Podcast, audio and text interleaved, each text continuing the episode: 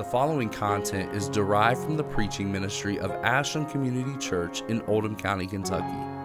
We exist to spread a passion for the supremacy of Christ in all things for the joy of all peoples. And we pray that God's grace among us would spread beyond us to anyone who happens to listen. For more information, please visit our website at ashlandcc.net. Thanks for listening. Please open up your Bibles this morning to 1 Corinthians chapter 15. 1 Corinthians chapter 15. This morning we're going to be looking at verses 12 through 34.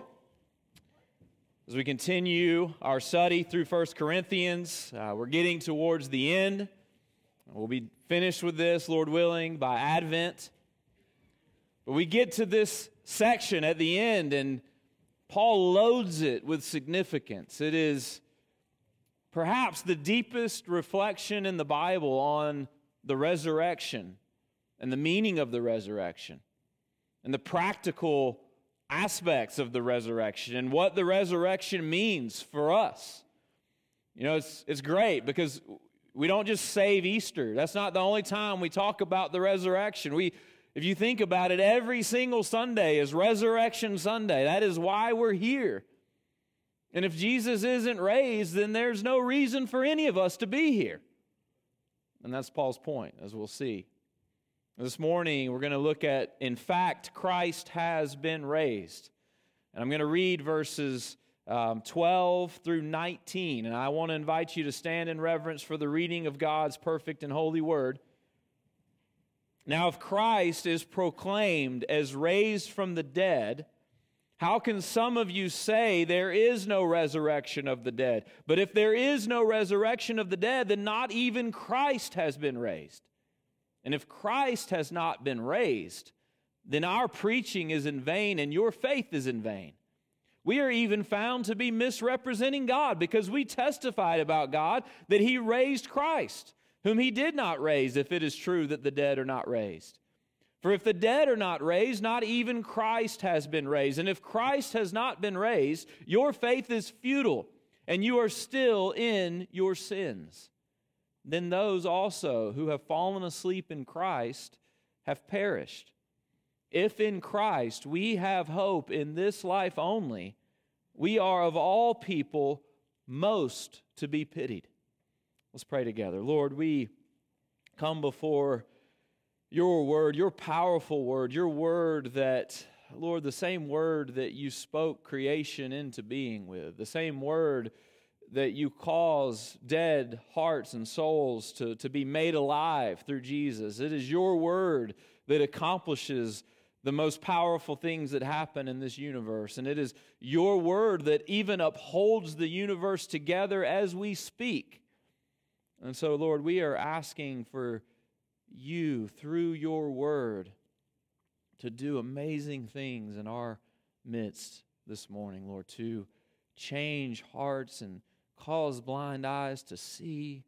Lord, to bring consolation and encouragement and comfort to those who are dejected and downtrodden. Lord, to remind us of our hope in Jesus and to enliven us and embolden us to live with joy and hope and love in a present evil age.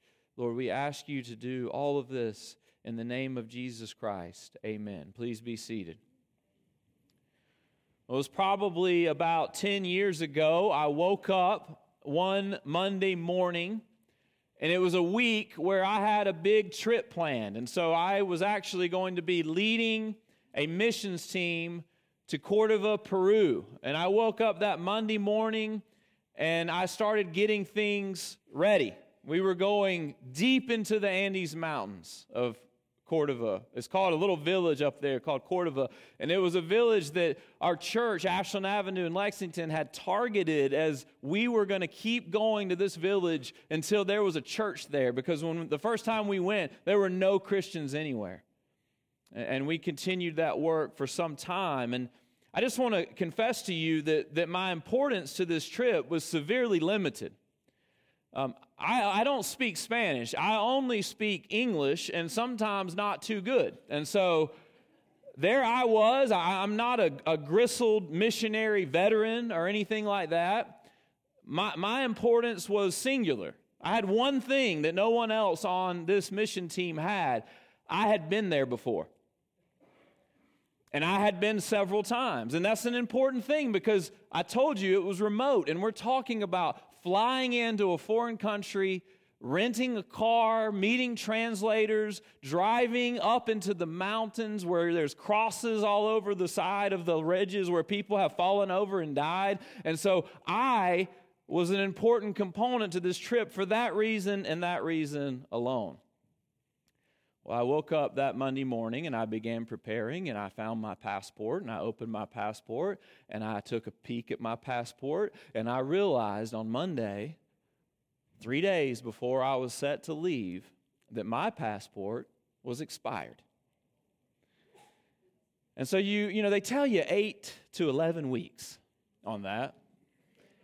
And I started doing a little bit of Google research, and I found a company that for a fee claimed that they could get me back my passport renewed in three days. Three days. If you're skeptical, I was too. But all my research said this was a legitimate company. And the key was is that they have agents who live by the, the regional passport offices, and they asked me to overnight my passport on Monday to Houston, Texas, where one of their agents would go into the passport office and with the papers that I've signed, go into there and get it renewed on the spot and then walk out of there and overnight it back to me by Wednesday the agent would serve as a proxy. You've ever heard that word before?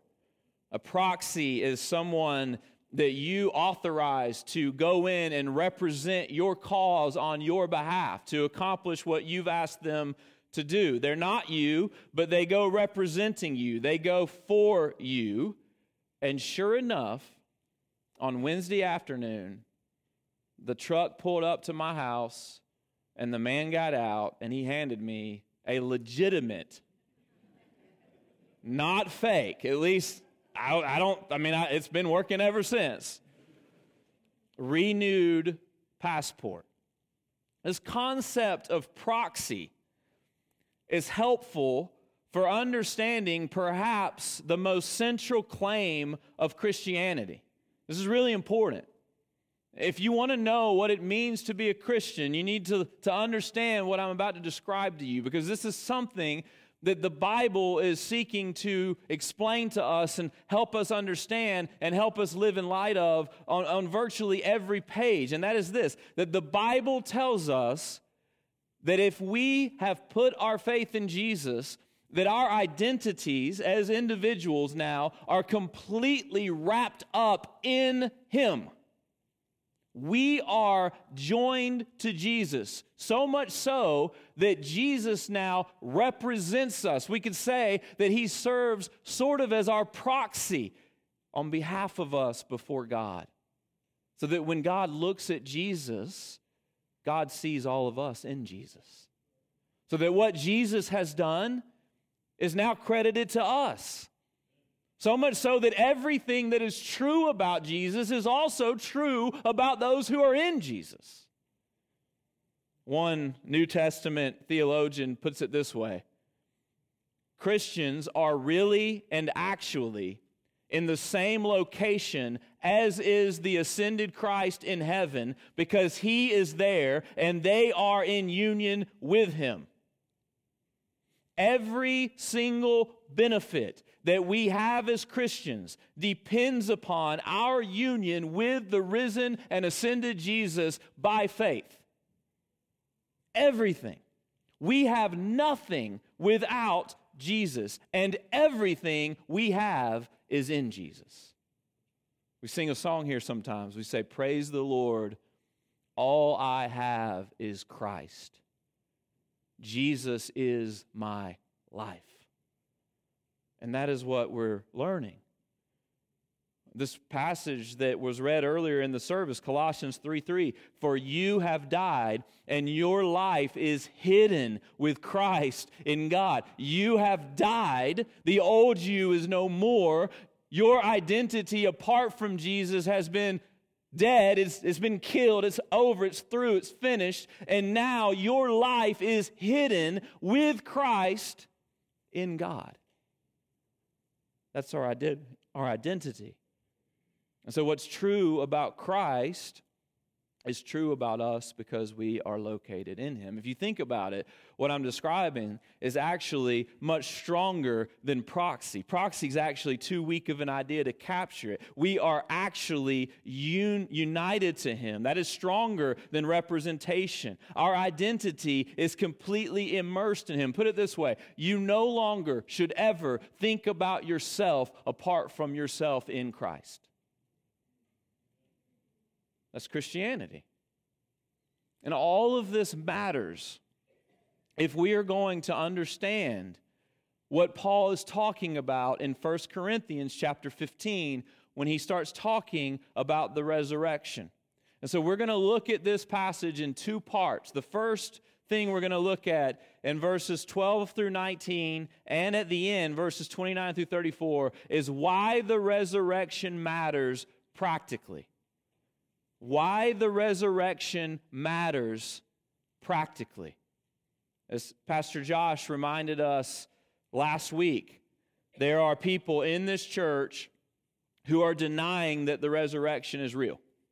That's what's going on in Corinth. And it makes sense. It makes sense because the problem that Paul keeps dealing with in Corinth is that the people there are obsessed with this life. They are obsessed with power in this life. They are obsessed with pleasure in this life. They are obsessed with the immediate. They are obsessed with the right now. And it seems as if there are some of these Christians, and it's not that they're denying resurrection completely, it's that they're denying the importance of a physical resurrection.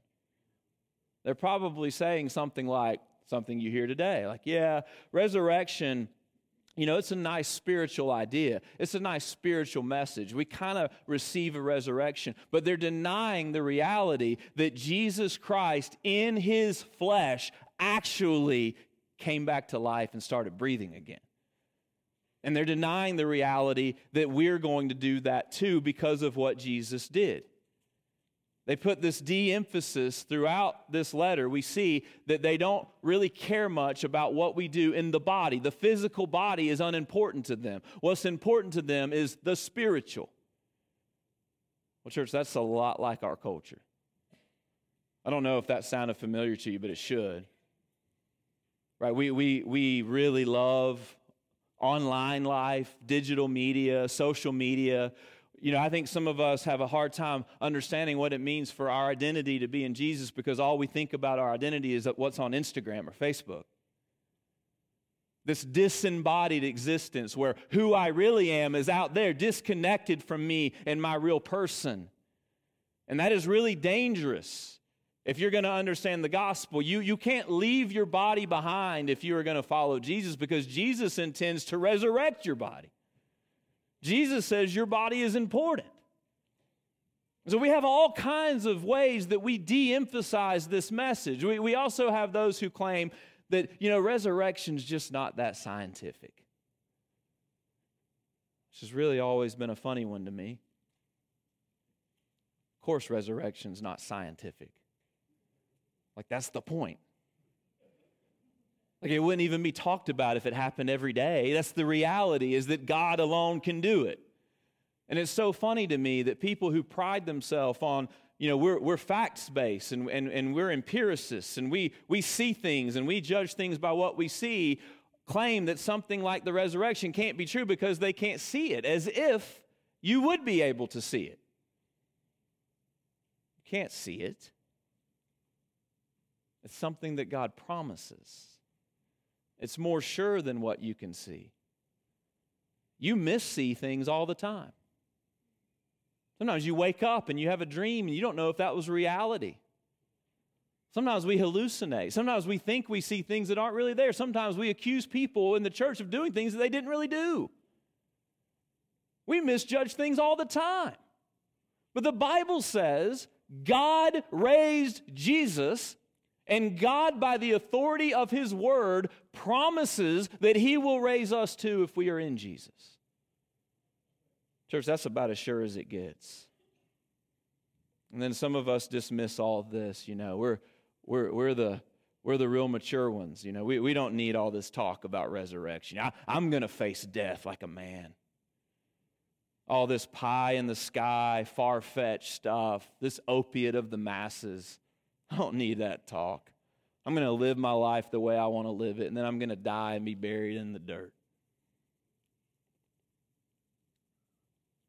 That's an illusion, too. Because you're not going to just die and be buried in the dirt. You're going to be resurrected, too. But you're going to be resurrected for judgment. That's what the Bible teaches. And so Paul makes this argument. And the argument, listen, if you are a Christian, this is what Paul's saying to you. If you are a Christian, your faith in the resurrection is not optional.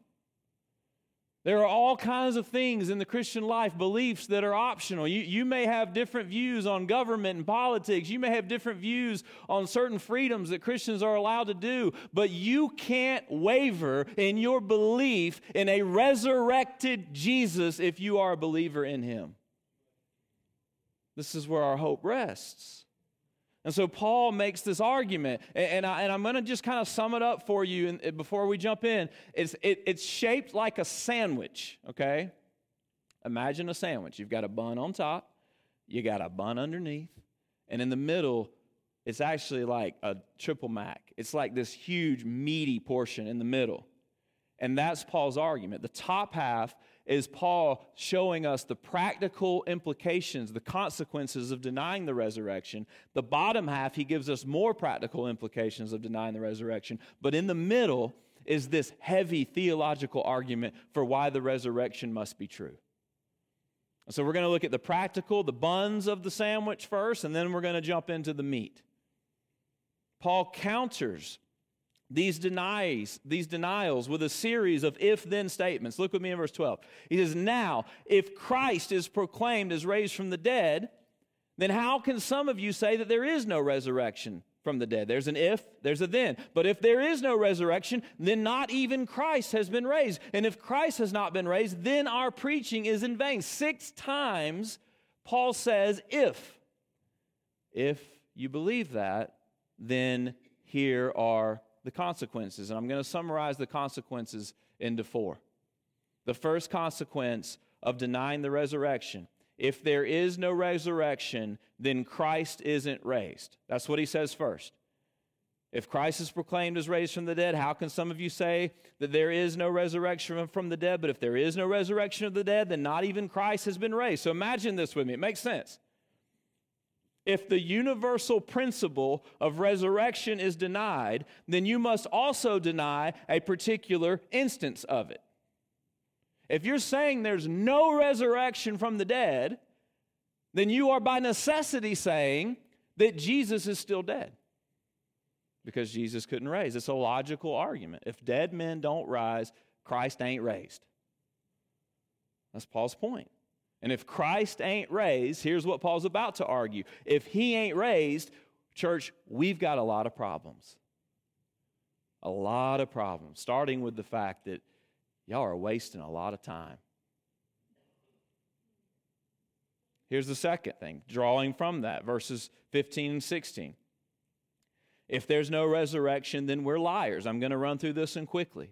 Look at verses 15 and 16. We are even found to be misrepresenting God because we testified about God that He raised Christ, whom He did not raise, if it is true that the dead are not raised. For if the dead are not raised, not even Christ has been raised. Paul says, we have been preaching the resurrection to you. If there is no resurrection and Christ is not raised, then everything we've told you is a lie, and everything you've been telling one another is a lie as well. We're lying. It's not a good consequence. I don't know about you. But even in a culture that doesn't really value the truth anymore, I still don't want to be a liar. Well, here's the third thing.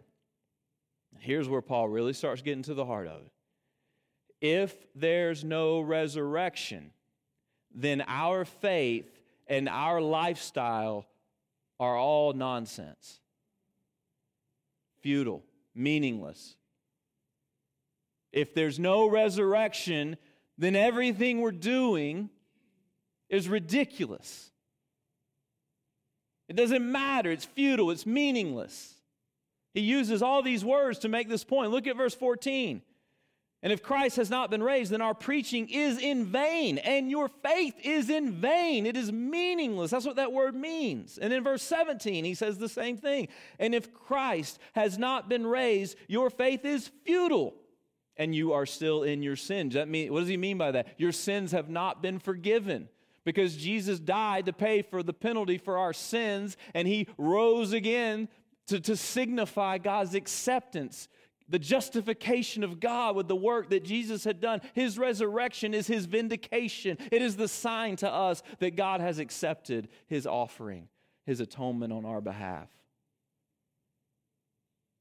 Paul says if, if, if you don't believe in the resurrection, then you're just putting your hope in a pipe dream. You're just hoping that, you know, maybe you'll be the first person that doesn't die. That's what this amounts to. And he digs into this argument. So we're going to jump to the, the bottom bun now, verses 29 till the end of this chapter. And, and look with me there, verses 29, first, first verse 29. Otherwise, what do people mean by being baptized on behalf of the dead. If the dead are not raised at all, why are people baptized on their behalf? This is interesting. We're like, man, that doesn't really fit. And here's the reality of this verse is that you know, you, you never want to build a whole theology off one verse that you could be misinterpreting in the Bible, right? And this verse doesn't make sense with anything else Paul says or anywhere else in the New Testament speaks because what does the Bible teach us? That you can't represent the dead, that it is appointed unto man to, to, to live and then die and face the judgment. So, what does it mean? Well, this is what it means that there are people who are coming to faith in Jesus Christ after their loved ones have died in hopes of being reunited with their loved ones. That's what this verse means. What do people mean by being baptized on behalf of the dead? There are people who are being baptized because they're being, they're being led to Jesus after someone they love died because they want to be reunited. So they're being baptized on behalf of the dead in the sense that they are being baptized, hoping that one day in the future, in the future resurrection, they are going to see them again. Paul says, Why would you practice this if resurrection isn't true? What you're practicing, he says, is foolish. But look at what he says after that in verse 30. Why are we in danger every hour? Why are we putting ourselves in danger? Why are we suffering? Why are we going through trials? Verse 31 I protest, brothers, by my pride in you, which I have in Christ Jesus our Lord. I die every day. This is what it means to be a Christian. Jesus said, If you want to follow me, take up your cross, right? Deny yourself, take up your cross, and follow me. Take up your cross, die daily. We have to put ourselves to death because we recognize that we ourselves get in the way of what God has called us to do. We are following a crucified Savior, and so we are being crucified all the time. Paul says, Why are we doing that if there's no resurrection awaiting us? Verse 32 What do I gain if, humanly speaking, I fought with beasts at Ephesus? This is Paul talking, I don't think beast here is literal beast. I think he's talking about spiritual powers.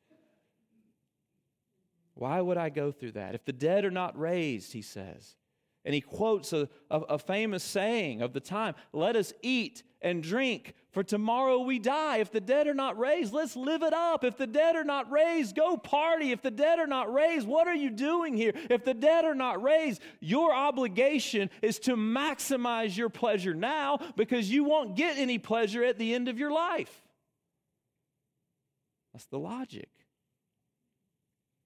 And then he quotes a pagan from a pagan play that's been lost to us. I think he's making a point here. He says, Do not be deceived. And he quotes from this play Bad company ruins good morals. Wake up from your drunken stupor as is right, and do not go on sinning, for some have no knowledge of God. I say this to your shame. These are slogans. Paul is saying the problem, church, is that you're listening to the wrong voices. You are allowing the wrong voices in your culture to impact the way you think. You are listening to, to pagan poets and sayings that put all the emphasis on now. You are letting them shape your outlook. And, church, that's a problem that's never quite gone away. You get on Instagram, I call it insta theology. You know those little colorful little flower things with like these little quotes that hang in the air, and you're like, who said that? And you know who said it? Like some dude in his mom's basement and just like posted it on there. And then we start sharing it. It's like millions of likes. Like, yeah, that sounds good. I'm getting that tattooed on my arm. And, and we never think, like, should I be liking this? Is this something that's consistent with the Bible? Here's two examples. Love yourself as much as you want to be loved. Doesn't that sound good? Amen. Love yourself as much as you want to be loved. And, and you know, there's a sense in which, like, if you let me define what I mean by that, I can say, tell you that statement in a way that I'll agree with it. The problem is when we when we take that out of context and we allow ourselves to shape the conflicts, what context, what that statement ends up meaning often is it doesn't matter what the people around you are going through. Put all the emphasis on yourself because what ultimately matters is you feeling good right now. And we share stuff like that all the time. Here's another one do more of what makes you happy. Just do more of what makes you happy. Who cares about everybody else? Who cares about your husband or your wife? Who cares about your children? Who cares about your coworkers? Who cares about your neighbors? Who cares about people around you who are suffering? Do more of what makes you happy right now. That's what we say. That is the theology of our age. In church, listen to me. That is a theology with no resurrection. People who live by that mantra do not really believe that Jesus is coming back to raise his people. So, Paul, in the context of of, of, of making this practical argument of the importance for the resurrection is also rebuking the voices that these people are listening to. All of the voices that put all of the emphasis on our, in our lives on the now. Paul is saying, stop listening to this madness. Wake up from your drunken stupor, he says, and put your eyes on the risen and ascended Christ again. For that is when we will live the way that we're supposed to live. This whole argument. I mean, I just want you to think about it. Why, if, Jesus isn't raised, why didn't you sleep in this morning? Well, I know one reason you didn't sleep in because you got an extra hour last night. You know, we were we had a staff retreat this weekend, and they were like, "Should we tell the church that the chime's changing?" And you know what I said? I said, "No." because on this one, we'll tell you in the spring, but on this one, on this one, they're all going to be an hour early and it's just going to be great. So we didn't remind you. But, but really, I mean, like, think about this with me. If, if the logic of this, if you, if your hope is only in this life, why on earth would you put your hard earned money in those offering plates? Why on earth would you do that? You could buy a nicer car for yourself. You could buy a nicer house. Just think if you didn't give any money to the church, if you didn't give any of your offering and belongings to Christ, what you could do with that money, man. Mm. You could keep up with your neighbors. You could buy your kids the same nice things that everybody else's kids have. Why care about refugees or orphans or unreached tribes? Why care about them? If this life is all there is, you, you cannot make a valid argument for why you should care about them. Why care about anyone but yourself? Why love? Why sacrifice? That's the point that Paul's making. The, the reality, church, is that it is the resurrection that makes everything else we do as Christians meaningful. It is the resurrection that puts the power in the call to follow Jesus. It is the reality that we are hoping in a future kingdom where Jesus is going to make all things new. And so we are willing to give of ourselves now because we know that Jesus will reward all of our efforts in the future. That's the reality. And then the fourth point, verses 18 and 19, we're going back up. If there's no resurrection, there's no hope for the dead. Then those who have fallen asleep, Paul says, in Christ have perished. If in Christ we have hope in this life only, we are of all people most to be pitied. You know, there's a, there's a huge emphasis in culture right now of trying to live longer. There's two guys. One of them is Bryan Johnson with a Y, and one of them is Brian Johnson with an I. Have you heard of these guys? Bryan Johnson with a Y is a billionaire who's taken 111 pills a day to try to make his body continue to be the body of an 18 year old. Brian Johnson with an I is the liver king. And some of our guys around here like Brian Johnson with an I, so this is for you. Brian Johnson with an I eats livers and things from animals, but he's really a fake because he really takes steroids and he got found out about it. But nonetheless, the, the whole point of, of why people are fascinated with these people is because we want to be healthier. We want to be living longer. And, and now there's a whole movement to make us machines, right? We, if we can somehow meld organic humanity with digital media, with computers, then, then we can live forever. We can conquer the world. And we think that that is good news. And let me ask you a very serious question Do you really want to live forever in a world with Putin and Hamas and abortion and wickedness everywhere? Is that really what you're living for? I just want to keep on living and watch people suffer around me. That's what I want. You see, here's what you got to understand, church.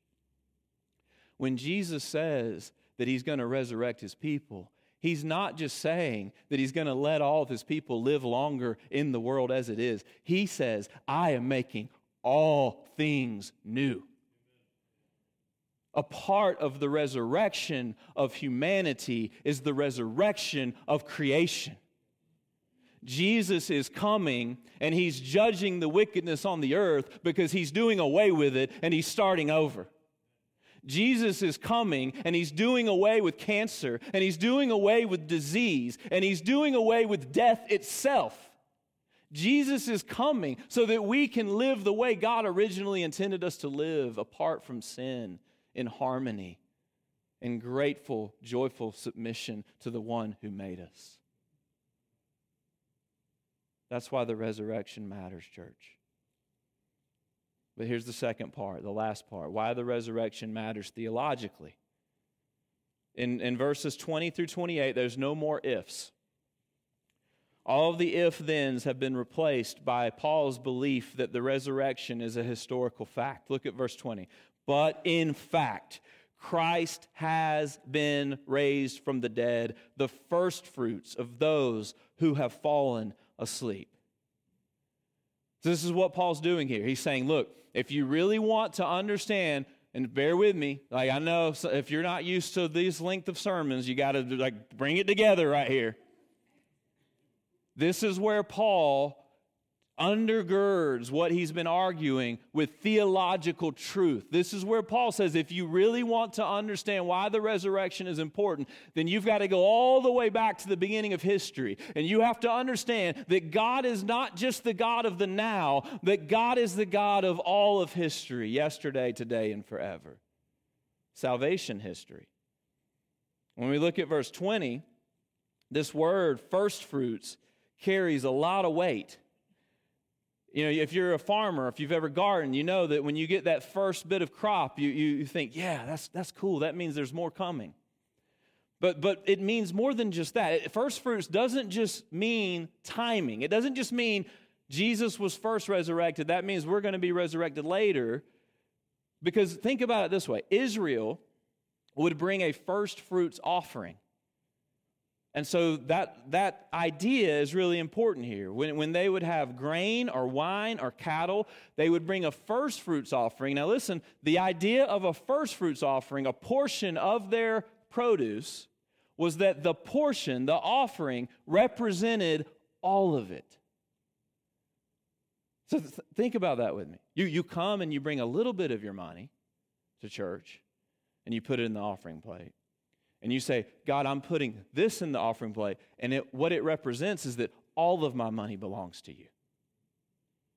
You see, when, when it says, when Paul says that Jesus is the first fruits of those who have fallen asleep, he's not just saying that Jesus comes first in time. He's saying that Jesus is the representative of the whole.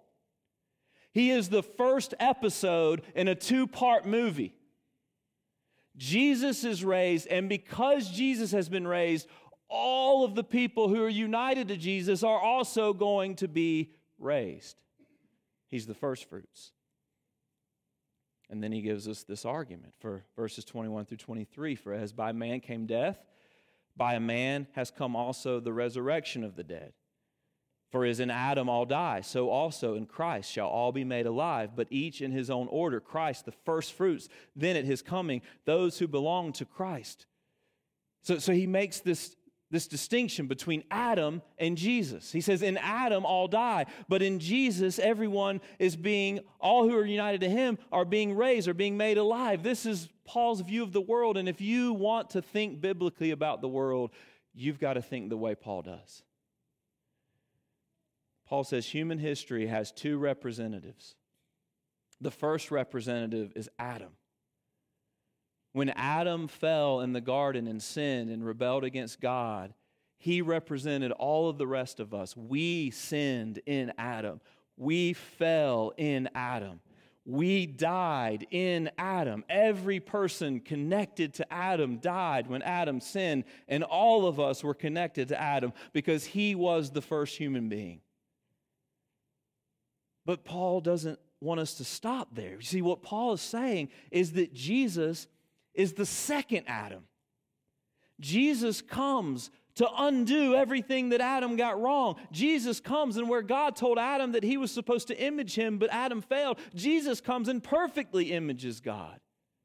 Jesus reverses the curse of death through the cross because Jesus was completely righteous and never sinned. And so when he died on the cross, he made a perfect sacrifice for all the sins of all of Adam's people. And in verse 22, where he says, For as in Adam all die, so also in Christ shall all be made alive. Understand the all there are all of those who are united to him. In Adam, all who are united to him die, the whole human race. In Christ, all who are united to him are made alive, all who have faith in Jesus. He is bringing about a resurrection. And it's already started. And that's his point in verses 24 through 28. Then comes the end. When he delivers the kingdom uh, to God the Father after destroying every rule and every authority and power, for he must reign until he has put all his enemies under his feet. He's quoting there Psalm 110:1. The last enemy to be destroyed is death. For God has put all things in subjection under Jesus' feet. He's quoting there Psalm 8:6. You see, Paul sees this prophesied in the Old Testament. Is coming to pass before his very eyes. But when it says all things are put in subjection, it is plain that he is accepted who put all things in subjection under him. The only one who will not be put in subjection is Jesus because he's going to reign forever. He uses military language here.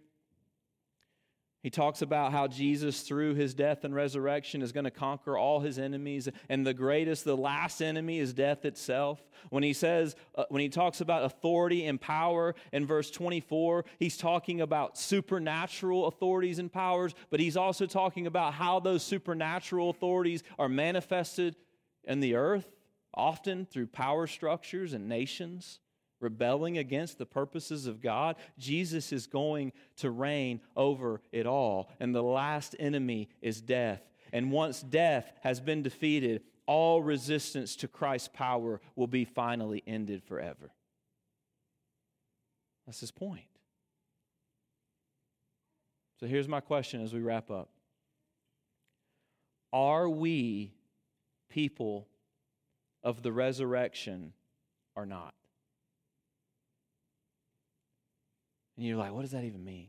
Let me tell you what I mean by that question. If you believe in this, then it is going to shape your outlook. It is going to shape your approach to everything in life. It's election week, church. Let me tell you something. Go and vote your conscience. Go and vote for the purpose of righteousness. But hear me whoever is elected, nothing changes that we've talked about here this morning. Whatever happens in the Middle East, nothing changes that we've talked about this morning.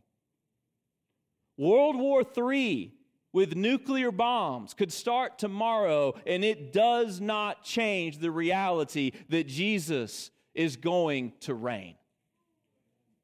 And we are going to reign in him. This isn't wishful thinking or a nice idea. This can't be reduced to a nice, motivating spiritual message. Our whole entire fate hangs in the balance. Jesus, in his physical flesh, came back to life, and because of that, you can be sure that yours is going to as well. And if that isn't true, we're wasting our lives. But in fact, Christ has been raised. Let's pray together.